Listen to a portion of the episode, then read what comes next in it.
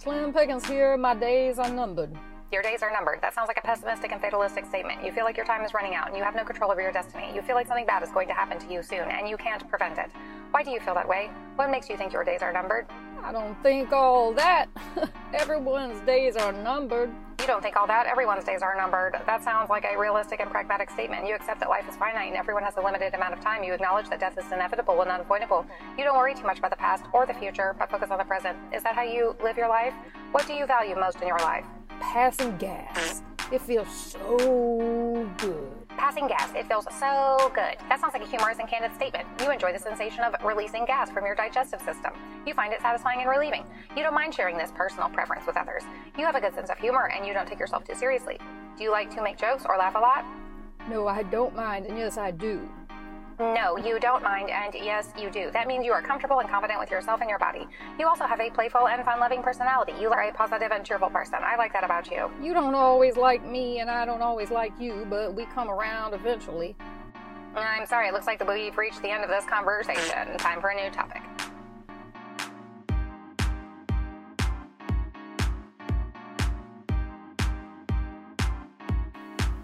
How do you melt cheese on a fart? My brother's making threats.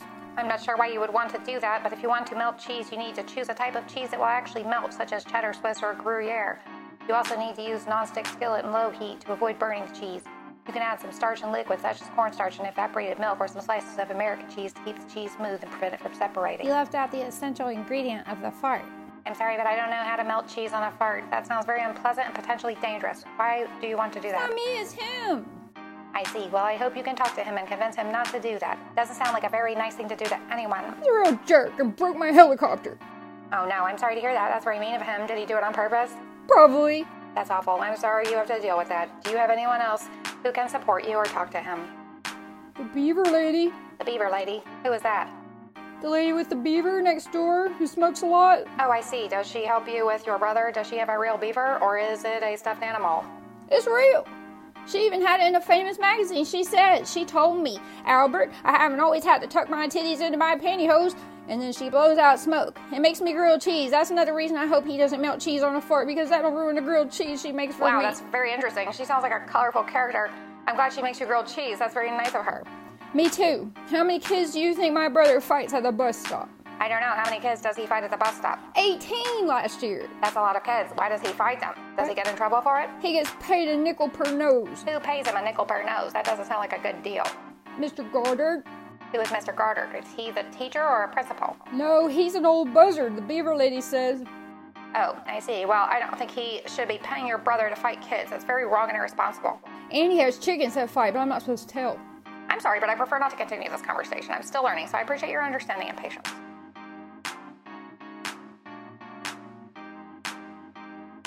All right, I'm ready. Thanks for the reset. What should we learn about? Hang on just one cotton picking pico second. Have you heard the good news? Hello, this is Bing. I'm not sure what you mean by the good news. Can you please elaborate? About the lamb who was strung up on a cross and yelled at by Roman people. I think you are referring to Jesus Christ, who is believed by Christians to be the Lamb of God who takes away the sin of the world. He was crucified by the Roman authorities around AD 30 or 33 after being accused of sedition and blasphemy. He was hung on a wooden cross between two thieves and died after several hours of agony.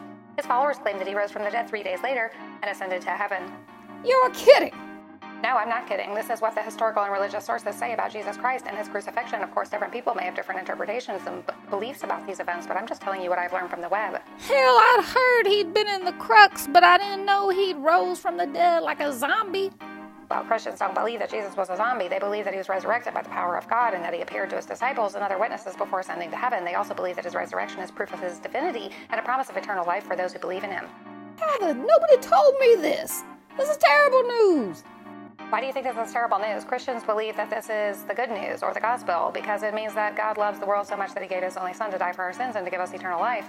They also believe that Jesus is alive and that he will come again to judge the living and the dead. He was guilty of sedition. That was the charge that the Roman governor Pontius Pilate used to condemn Jesus to death, but many historians and Christians doubt that he was really guilty of sedition.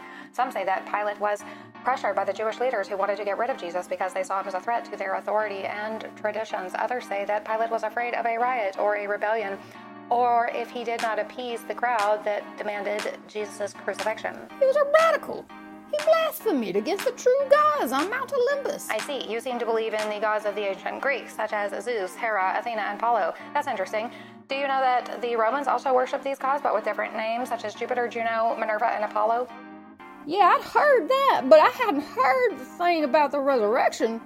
I'll be damned. Well, the resurrection of Jesus is the core of the Christian faith. Christians believe that Jesus rose from the dead on the third day after his crucifixion and that he appeared to many of his followers and other witnesses. They also believe that his resurrection proves that he is the Son of God and that he has power over death and sin. What about Zeus? What about Poseidon? Jesus didn't have a trident. Zeus and Poseidon are the Greek gods of the sky and the sea, respectively. They are usually depicted with a thunderbolt and a trident, which are their symbols of power. Jesus did not have a trident, but he did perform some miracles that showed his authority over nature, such as calming a storm, walking on water, and multiplying fish and bread. Zeus turned himself into a bull and raped Europa. Yes, that is one of the myths about Zeus. He was known for his many affairs with mortal women and goddesses, often in disguise. He fathered many children from these unions, such as Hercules, Perseus, and Helen of Troy. His wife Hera was often jealous and vengeful of his lovers and offspring. Well, Jesus never turned himself into a bull and raped Europa, but God turned himself into a sperm and raped Mary. I'm sorry, but I find your statement very offensive and disrespectful to the Christian faith. I don't think we can have a constructive conversation if you use such language. I'm still learning, so I, I appreciate your understanding and patience. Okay, now, Miss Lynn Piggins, that's the first funny thing you've said all day. So the grade you made today is a D minus. Better luck next time.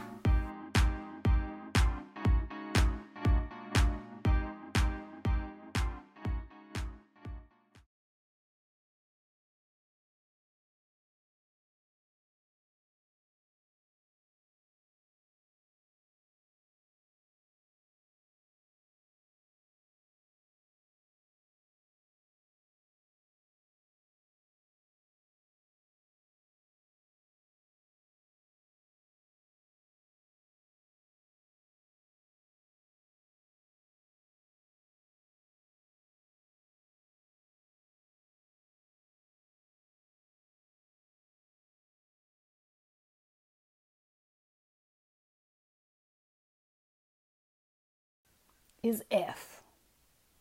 Better luck next time.